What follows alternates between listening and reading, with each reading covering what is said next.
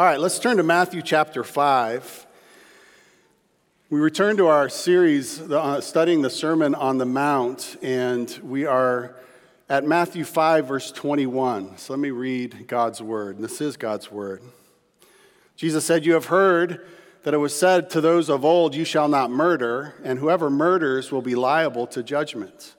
But I say to you that everyone who is angry with his brother will be liable to judgment. Whoever insults his brother will be liable to the council, and whoever says, You fool, will be liable to the hell of fire. So, if you are offering your gift at the altar and there remember that your brother has something against you, leave your gift there before the altar and go. First, be reconciled to your brother, and then come and offer your gift. Come to terms quickly with your accuser while you are going with him to court, lest your accuser hand you over to the judge, and the judge to the guard, and you be put in prison. Truly, I say to you, you will never get out until you have paid the last penny. Let's pray. Jesus, we, we love your word, and we ask that as you sat on that mount that day, explaining your kingdom and what that would look like in the lives of those who believed in you and were following you, which now includes us. Lord, would you teach us? Lord, we want to know your heart behind these words so that our lives can be transformed the way you planned into the people that you created for your glory. So, Jesus, open up our eyes to see what you want us to see and change our hearts, change our lives as we encounter your word. In Jesus' name, amen. Amen. So here we are, and I want to catch up a little bit with where we've been in the Sermon on the Mount so far, because we've, we've learned that Jesus has come introducing a world changing event. The kingdom of heaven has come, it has come in Him. The final reign of God has begun. The kingdom of God has broken into this evil age in Christ Jesus, which means that the world as we know it has changed. And we've also learned that the kingdom has come in such a strange and unexpected way, right? This is what the Beatitudes are all about at the beginning. The world thinks that you and I are blessed when we conform to or have certain characteristics that the world values and loves. But we have learned that God says that we are blessed because of characteristics in you and me that He produces, that He gives, that are so counterintuitive to what the world values and lives for and thinks about. So Jesus said, Blessed are the poor in spirit. Blessed are those who mourn. Blessed are the meek, the hungry and thirsty, not for gain and power and recognition, but those who hunger and thirst for righteousness. Blessed are the merciful, even those who are persecuted for righteousness' sake. The people who enter into the kingdom of heaven fully under the powerful reign of God will experience a kind of radical transformation so much so that our lives will actually begin to change the world. Or better, Jesus will begin to change the world through his power at work in our lives that results in good deeds. Jesus says, You are the salt of the earth, you are the light of the world. That those who see your life, that see that light, who experience that salt, will actually result in glorifying God the Father because of the good deeds that they see in us. Look, the kingdom of Jesus changes everything. Okay, so then what does that look like? Or what does it mean then for our everyday lives and for the disciples' lives back then? And more to the, the point, how does Jesus coming then or now, how does Jesus coming connect to all that has come before? Jesus goes in this direction of, of making connections now with everything that has come before, namely with regard to the law. And this question did Jesus come to abolish the law, which Jesus says emphatically, and this is the last time we studied the Sermon on the Mount, he says emphatically, no, he did not come to abolish God's law. Jesus was the true and better Israelite of Psalm 119 who loves the law of God, who loves the rules of God, who loves and thrives in the commands of God. He finds life and joy in God's ways. Jesus did not come to abolish the law, but to fulfill it. In the end, the law would point to our need for a Savior, who would be Jesus. But then we also found that in the new covenant, Jesus would actually write God's law on our heart. Do you remember this? Look again at Jeremiah 31. Behold, the days are coming, declares the Lord, when I will make a new covenant with the house of Israel and the house of Judah, not like the covenant that I made with their fathers. For this is the covenant that I will make with the house of Israel after those days, declares the Lord.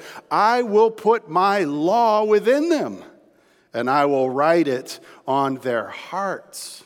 And this from Ezekiel 36 I will give you a new heart and a new spirit I will put within you. And I will remove the heart of stone from your flesh and give you a heart of flesh. And I will put my spirit within you and cause you to walk in my statutes and be careful to what? To obey, to obey my rules. You see the glory of the gospel in the new covenant age, when the kingdom of heaven breaks in, is it's going to break in with power from God to transform our hearts. To give us power to finally obey God because we want to, because we love to. From the very core of our being, this will be a righteousness that far surpasses the scribes and Pharisees because it's a new heart kind of righteousness. It's a righteousness that springs from hearts made new, a righteousness empowered by the Holy Spirit who will live in us. It's, it's a righteousness that will no longer be stuck on the letter of the law. The, the very least that we need to do to check the box of obeying the law but it's a righteousness that's going to go to the very core of our being and our thoughts and our motives and how we think about and even treat others, starting with our hearts. You see, this is what God's plan was all along. The problem was never the law with his people, the problem was sin and how sin leveraged the law in people who rebelled against God. Look, God is always meant to accomplish His will in His people for His glory and for our good. When we live according to God's commands, His holy and righteous and good and gracious commands for us, then that leads to our joy and our flourishing as image bearers of God. How cruel would it be of God to create us in his image and then tell us nothing about what that looks like for our good? To tell us nothing about how to live in this world that he's created, especially since it's broken and fallen now. Look, God was gracious to give his law, but, but super abundantly gracious to give us now his spirit and to write his law in our hearts so that we can live for him. So, in the Sermon on the Mount, at this point now, this, this turn, Jesus, the true and greater Moses, went on the mountain and now clarifies the law and the requirement of Christ who we will now obey from the heart. Jesus gets right to us. He's, he's going to use this pattern that we'll see today and we'll see again and again, where he says, with regard to the law, that you have heard it said, such and such, but I say, right? So let's look at it again here in verse 21. He says that you have heard that it was said to those of old, You shall not murder, and whoever murders will be liable to judgment. But I say to you, that everyone who is angry with his brother will be liable to judgment. Whoever insults his brother will be liable to the council. And whoever says, you fool, will be liable to the hell of fire. Now, what's important to see here is that, that Jesus transitions into an interpretation of the law that goes much deeper than the letter of the law, as we can already see. And it's that letter of the law that the Pharisees and the tradition of their day clung to. It's important to see that Jesus is not adjusting the law itself per se, he is adjusting the current interpretation and teaching of the law by those who were experts of the law in that day. He's adjusting the teachers, not the law itself. But in adjusting the teachers, he unpacks for us the true meaning and depth of what God desired all along in the first place. What I mean is, Jesus says, You have heard it said, you've heard, well, the, the letter of the law. And it says, Don't murder. Don't murder. Thou shalt not murder, period, full stop, which is true. This does reflect the sixth commandment. But is this all that this law is about? Because technically, you see, you, you and I could do this. We could do this. We could obey the sixth commandment. I, by God's grace, have never murdered anyone. And by the way, this is completely separate from just war theory, and we live in a military town, and that's its own complete separate study if you want to study that. This is the, the sinful taking of a life. This isn't killing, this is murder. Thou shalt not murder. By God's grace, I've never murdered anyone, and I, and I don't plan to in my lifetime, and hopefully that's good news for everybody sitting here or hearing my voice. So there's a sense, what I'm trying to say, and hopefully you're the same, that we could get to the end of our life and check this box, done. As far as, as the law, a Pharisee, perfect. I never murdered. But is that all that this law is about? Is that all that this law requires? When you consider the entirety of God's heart for his people? And the answer is no. God actually cares about where murder comes from and that is from the anger that lives in our hearts. Look, remember, in the kingdom of heaven, Jesus is about radically transforming people, not just behavior, people at the core of their being, which is why Jesus is going to go after the very root of where murder comes from. He is after our hearts. He's not just interested in outward obedience, but is interested in that deeper righteousness that begins in our motives. So let's, let's talk about anger and let's answer these four questions as we consider these, this, this text. Let's think about what is anger. Second question is anger always sinful? Third, let's look at the anatomy of sinful anger. Let's try to dissect it a bit and see its parts. Meaning, what does sinful anger look like or produce? And then, fourth, what is the remedy? What does Jesus want? So, the first question what is anger? And I think we all know what anger is, right?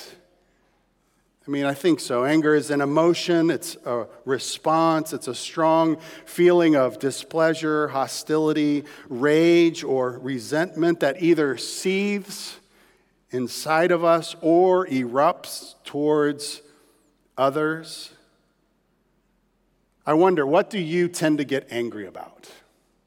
If you're willing for just a moment, bring it, in, bring it into your head right now, into your, like, what do you get angry about, particularly? Or who do you get angry with? Might be a better question. Or what was the most recent time you were angry? And I bet many of us would raise our hand if I asked, was it this morning? Right? So, when we're thinking about what anger is, if I could ask all of you if you're willing to share what was in your head just a second ago, I think we'd get a pretty good picture of what anger looks like and what it is, especially if you were to describe it. Anger includes that range, right? It certainly is a range between simple irritation all the way to boiling and explosive rage. Now, this can sometimes remain inside of us. We know that anger isn't always vented. Sometimes it can live inside of you, but often we do vent our anger. And again, we vent our, our anger in that, that range, right? That range between getting the eye. Have you ever gotten the eye? That glaring look. Have you ever gotten the, that, the eye from your mom? like, why do moms seem so good at this one? Just, you know, where it just puts you in place immediately. And maybe there's some righteous anger in there. I don't know, could be. But it can start anywhere from that glaring look all the way to going ballistic screaming or yelling, belittling or cursing or insulting. And then finally, there is the physical expression of anger that's shown in throwing things, whether that's objects or punches. Anger can result in hurting someone, and yes, eventually even murdering someone. Look, the anger that Jesus has in view here is this kind of anger, and, and this kind of sinful anger. This anger, this sinful response that is provoked because of some kind of an affront against ourself, our pride, our desires, our demands, our comfort, or even our preferences. This anger is the root from which murder grows. If grown up Yoda was at one time in his beginning baby Yoda, well, then murder was at one time in its beginning baby anger. I don't know that you'd want to call it baby anger because Jesus cares about this. So I think we know from our experience and our observations what anger is and looks like. That leads to the second question, but is all anger sinful? And the simple answer, even amidst the complexity, is no. Not all anger is sinful. There is such a thing as righteous anger. A character trait of God is his wrath. A characteristic of, of a perfect, holy God is his wrath, which is his right response to all that is wrong and evil. We know that Jesus was angry righteously with the money changers as well as the religious leaders who were hard hearted in their unbelief. Look, relig- or righteous anger is, is the right response to that which affronts God and his glory and his design. We should be good and angry about abuse and slavery and racism and exploitation and tragic violence and any other form of evil perpetrated against God and his image bearers. We are right to be angry when we see evil in connection to God, which means that it's, it's oftentimes difficult to exercise a pure, righteous anger, but it's not impossible. But yet, it's important to realize that Jesus isn't talking about righteous anger here. Jesus is talking about sinful anger because he connects this kind of anger to murder. And also, three times he introduces the proper condemnation of the anger that he is addressing. Right? He said, I say to you that everyone who is angry with his brother will be one liable to judgment. Whoever insults his brother will be liable to the council, the Sanhedrin, and whoever says you fool will be liable to the hell of fire. So he's condemning this kind of anger, which means he's talking about sinful anger. And he's used the word anger, but then the next word he uses is insults. Whoever insults his brother. And this is a word that is used for a kind of contempt that judges someone as mentally worthless, mentally empty. So we would say empty headed, or blockheaded or brainless or stupid or moronic. And really, what this is about, it's essentially describing someone or judging someone as subhuman, as less than human in their mental capacity. And then the third word that he uses, you fool, or raka, if you've heard that phrase, this was a kind of cursed that judged someone as morally worthless. Because there's just hardly no one worse in the scriptures than the fool.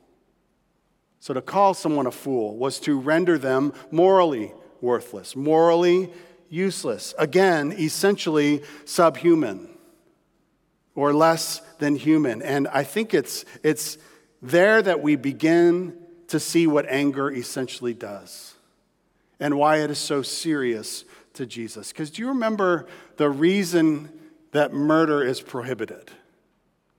Thou shalt not murder. Why? Well, because the person that you're killing has been made in the image of God. What right do you have to take the life of someone who was given life from God Himself. The reason we don't murder is because you do not harm an image bearer of God like that. So, this starts to lead us into this third question, which is the anatomy of anger. What, what, what do you get when you pull anger apart into its parts, which we often don't do when we're in the midst of being angry with somebody? But I think it's helpful to see that when we are sinfully angry with others, we are essentially putting ourselves in the place of God, if that helps. That you and I are putting ourselves in the place of God. And what I mean by that is we first assign to ourselves infallible judgment over someone for what they said or did. Do you ever notice that? Do you ever notice that then whenever you are sinfully angry with someone, in that moment, you for sure are absolutely right about what you're angry at. You are right. You consider yourself infallible in your interpretation, in your judgment, in your analysis, and in your conclusion. You make yourself like God. It's interesting that that angry people are oftentimes the last to know how angry they are, but the most confident in how 100% right they are. I think that's because we put our, ourselves in the place of God. And then it continues because then, like God, based on our infallible analysis of the offense that's been created against us, we then dispense wrath because we have been affronted.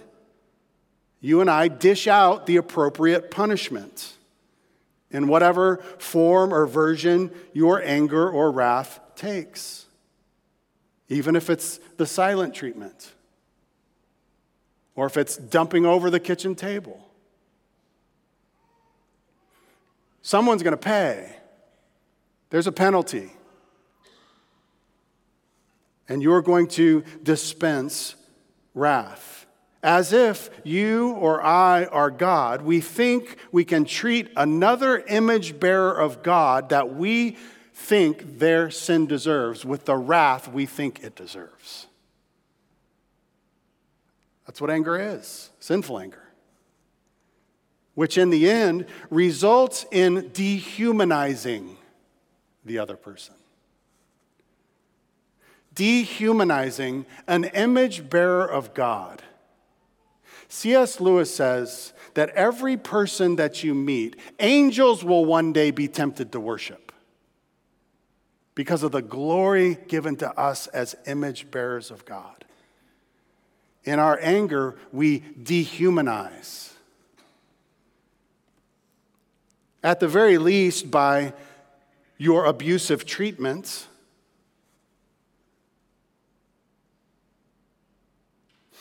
or at the worst, by your desire to literally eliminate them, to cancel them, Maybe that's by verbally reducing them to shreds through your curses and insults, or literally removing them from the living by murdering someone and taking their very life.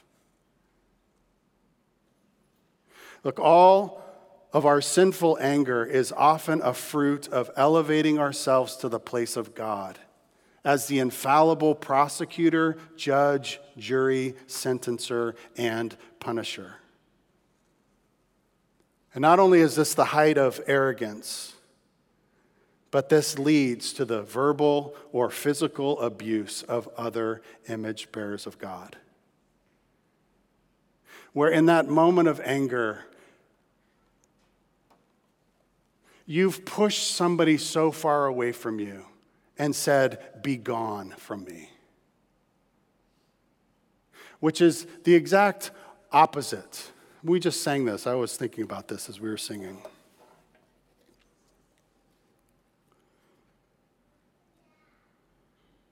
It says, We are children of the promise, the beloved of the Lord, one with everlasting kindness, bought with sacrificial blood bringing reconciliation to a world that longs to know. Got that? Do you agree with that? That there's a kind of longing in the world and in our own hearts for the affections of a father who will never let them go. Look, this is random. We, we sang that. I love this song. I love that verse, and it's true. And it taps into that, that longing that we feel to belong and to be accepted and to be loved and to be wanted, which is what the gospel does in reconciling us to God. But think about what anger does in that context. Anger is the exact opposite of that. It says, Get away from me with your words and insults and reaction. It's, it's a division, it's a putting down, it's a removal instinct. And again, this is why it is so serious. And maybe you'd say, wait a minute, wait, wait, wait, wait, time out. Like, all my family does is scream at each other. like, this is just what we do, right?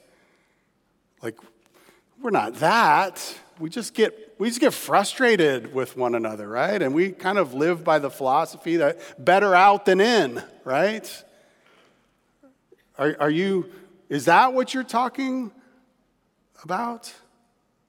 And yet, yeah, because life and death are in the power of the tongue, the Bible says. With the same tongue, you worship God and scream at your kids or scream curses at the guy who cut you off, or at the news station you are watching, or the image bearer of God who just happened to get your order wrong. Should this be knives, daggers, leaving other image bearers of God cut and bloodied? Look, it's so important. Do you see the connection between anger and murder in the heart of God? Because when sinful anger is expressed, something always dies a little bit. Isn't it true? Do you know that? When sinful anger is expressed, something always dies a little bit, even if that something is inside of you. Look, I'm, I'm not typically an outwardly angry guy, if you know me. That's just it's just kind of not my personality. I don't, I don't really blow up or go off on anybody. Have I ever gone off on you if you're sitting in this room? It's just like it's just not my thing. I'm more of a peacemaker type. It's not my personality. But that does not mean I am not an angry man. My, angry, my anger mostly lives in my heart and between my two ears. My anger typically expresses itself when I get in the car and I pull up the person that I'm angry with. And from my house in Greenbrier all the way to Lynnhaven Mall, I'll have that conversation with that person in my own mind's eye. And I'll tell you what, I give it to them. I tell them all the things that I want them to know and all the things they did to me and how mad I am at them. Literally, I, I don't even remember getting to Lynnhaven Mall sometimes. And that kind of anger within me actually turns into a, a, kind of bitterness that starts to eat away at my soul. And it's just as serious to God. As a matter of fact, this is why I found it so interesting what Frederick Buechner said. And this I quote he says, Of the seven deadly sins, anger is possibly the most fun. To lick your wounds, to smack your lips over grievances long past, to roll over your tongue the prospect of bitter confrontations still to come, to savor the last toothsome morsel, both the pain you are given and the pain you are giving back. In many ways, it is a feast fit for a king. The chief drawback is that what you are wolfing down is yourself. The skeleton at the feast is you. Isn't that interesting? It's because when sinful anger is expressed either outwardly or inwardly, something always dies a little bit. So, what do we do? So, what do we do? What is the remedy? And I hope the first thing that is evident from all that has been above is to realize that if Jesus says that our anger is as serious as murder, then I think we should take anger more seriously than we probably do, right? I was just irritated. I was just frustrated.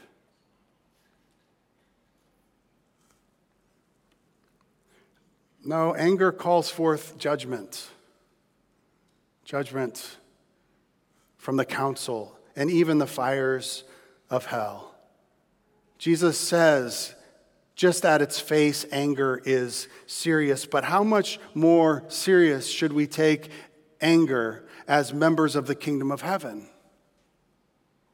Where Jesus is bringing healing and restoration and wholeness and flourishing and life and peace and joy, all bought with his precious blood. Jesus is creating a new people on the earth, a new reality. Imagine a kingdom of people who so honored and respected each other, not just as image bearers, but as blood, bought image bearers of God bought with the precious blood of Jesus Christ. So much so, we honored each other so much so that to be angry with one another was as thinkable as, as unthinkable as literally stabbing someone with a knife.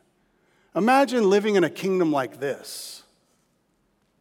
And this indeed is the reality that we will experience in a new heavens and a new earth, where there will be no more sin. Can you imagine an existence where you never get angry ever again at anyone for any reason. Come, Lord Jesus, right? That is going to be our reality someday. But until then, that kingdom has broken into our lives today, and that is what Jesus wants to fix and produce in our hearts right now towards one another.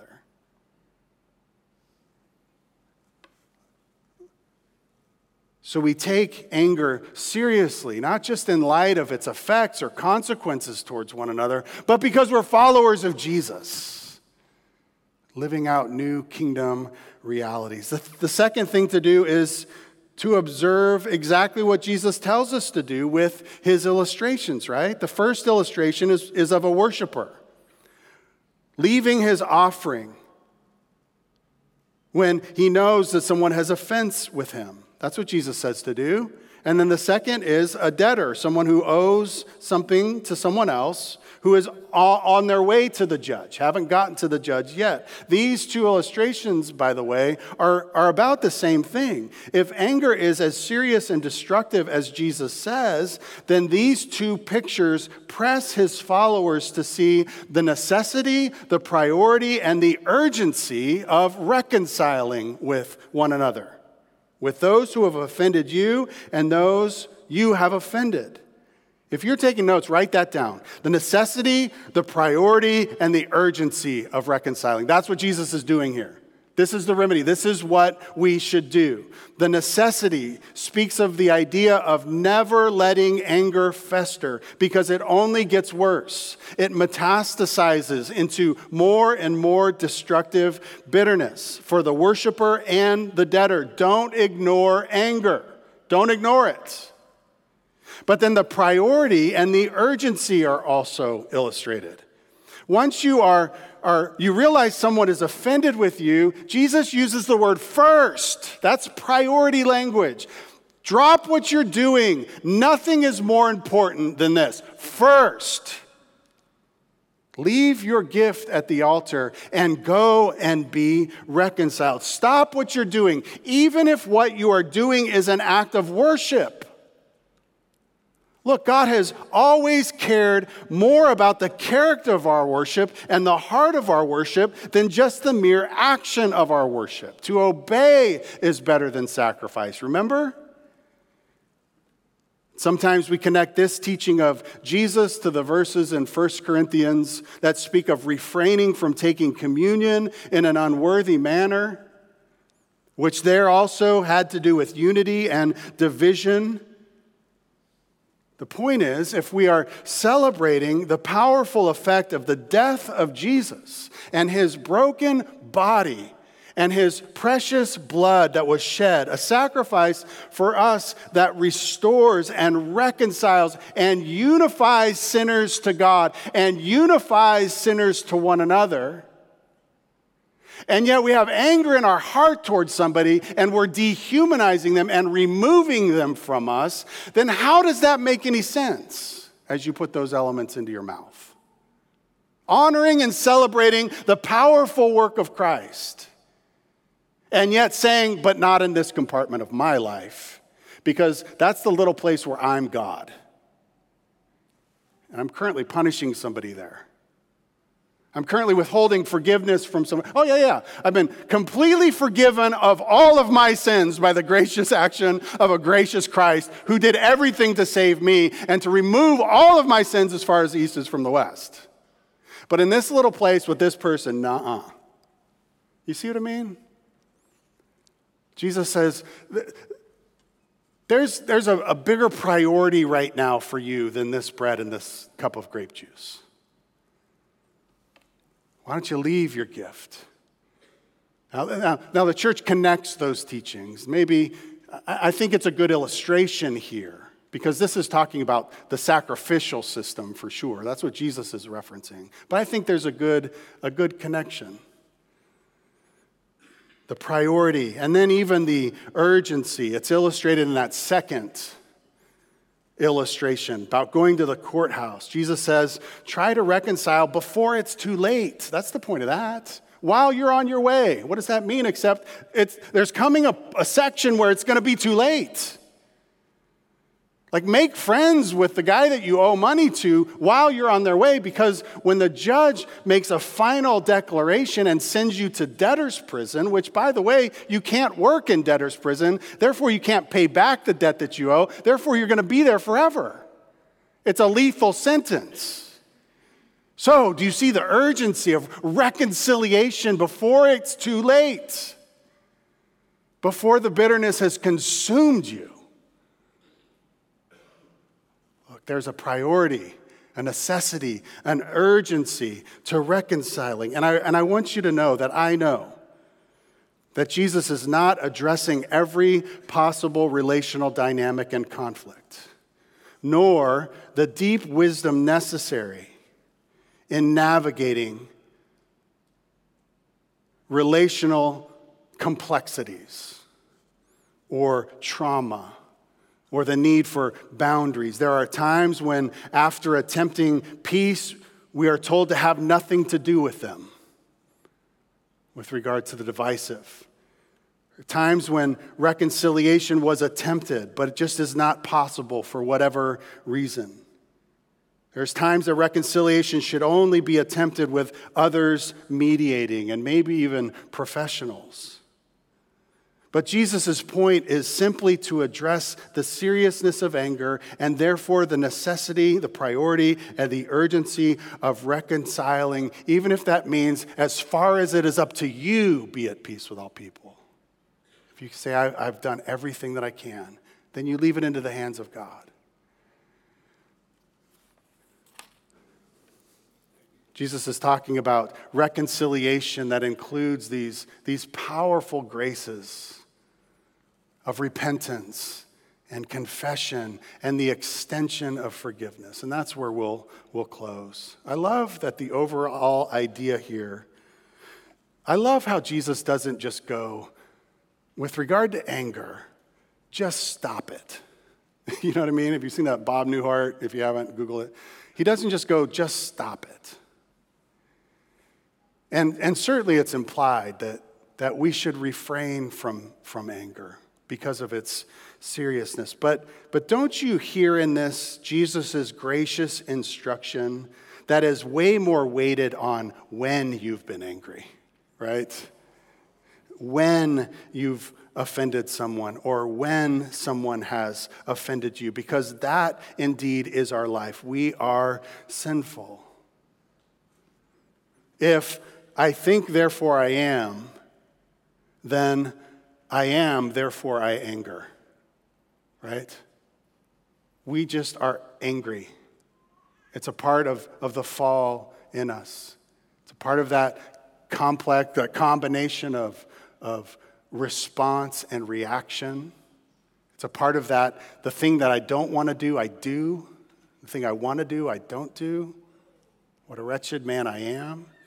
Especially if you're here and, and anger's a thing been a besetting sin in your life. It's maybe felt like an, an uncontrollable reaction. Look, Jesus does not come to condemn, he comes to give hope. And the way that he gives hope is by graciously acknowledging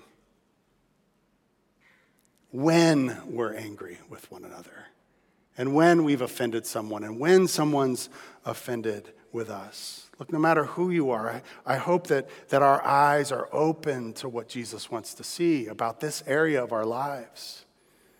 And I do hope and have been praying for a, a sense of sweet conviction from the Holy Spirit. He may be pushing on your heart right now. I think there are some angry men in here or listening. Some angry dads. And, and your family is, would want to tell you, you're killing us. You're killing us. And maybe the worst part is you don't even think it's a thing. You don't even think it's a big deal. And yet, yet in ways that you don't even see, your wife and your children are bloodied and may spend a, a lifetime needing to heal. Look, should this be among the people of God?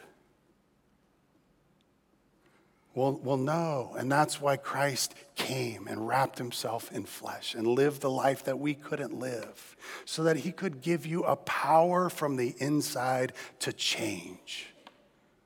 To change and to grow. The hope of the gospel is not if you get angry, but when you get angry. If you confess your sin, he is faithful and just to forgive you of your sin and to cleanse you from all unrighteousness. And then, when you're willing to humble yourself and go to those that you've been angry with and say, I'm sorry, will you forgive me? And when that person receives the grace from the Spirit of God to say, Yes, I forgive you,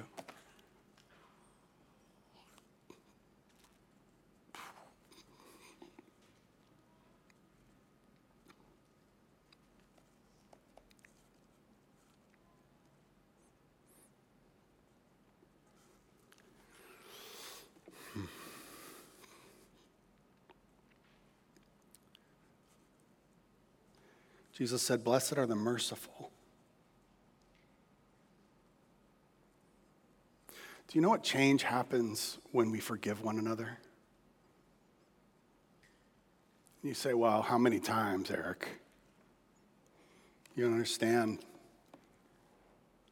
Forgive, I, I can forgive seven times. Seven times, is it 77? Jesus says, No, it's again and again.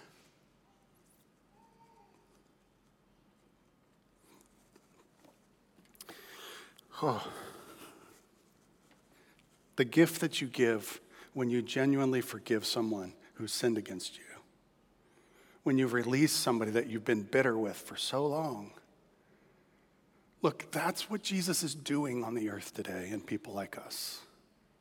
The world knows anger and bitterness and unforgiveness and division and murder and canceling and ostracizing. But that there's a power that exists in this room, in every one of the hearts of those who believe in Jesus and are following him. A power of true confession every time it happens. Not if you're angry, but when, when, when, when. And the true gift of forgiveness extended. Yes, I forgive you. Why? Because God in Christ has forgiven all of my sins. And who am I to hold against you what God does not hold against me? You see? That's what Jesus is doing in us. And that will change the world. So, worship team, you can join me. There are some today that the call is to, to go to someone that you know that you have offended. And ask their forgiveness. Maybe own what you've done. Maybe there's been a barrier. Maybe there's a rift. A beef, that's what we call it these days, don't we? You've got beef. Maybe God is, is calling you to get to that person. And in light of this, and in light of what God is showing us through His Word, in light of what Jesus cares about, look, I'll be the first to say, yeah, don't kill that person, okay? Everybody, if, you're, if you've got that person that you need to reconcile with, don't murder them. But do you think that that's what, what God's heart, where God's heart for you stops? No. So much deeper. There's a power that goes so much deeper. Maybe for some here, the, the call is to forgive someone that you know that you haven't forgiven. And again, maybe you need help, and maybe that's going to be a process, and it's, I get it. As pastors, we would love to, to walk with you. Maybe you've tried, but the call to forgive because God and Christ has forgiven you. I just would encourage you to listen to what Jesus is saying to you and me today for the, for the sake of the glory, the glory of Christ who is at work in us and in his kingdom through our church. Amen? Amen. Let's stand together and pray.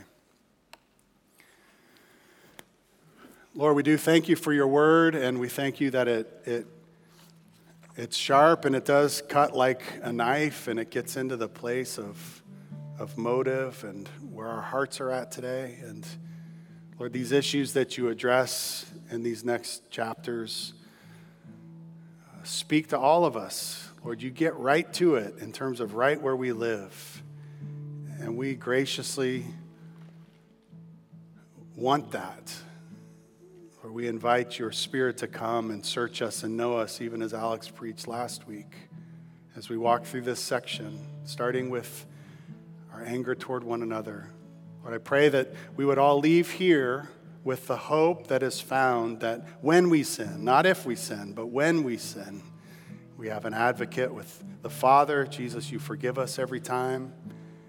And we have access to these graces of confessing our sin and making things right not letting the sun go down on our anger, and waking up the next day with new mercies to seek to follow you by your Spirit again. Lord, we love your gospel. We love the hope that we find there. In Jesus' name, amen. Amen.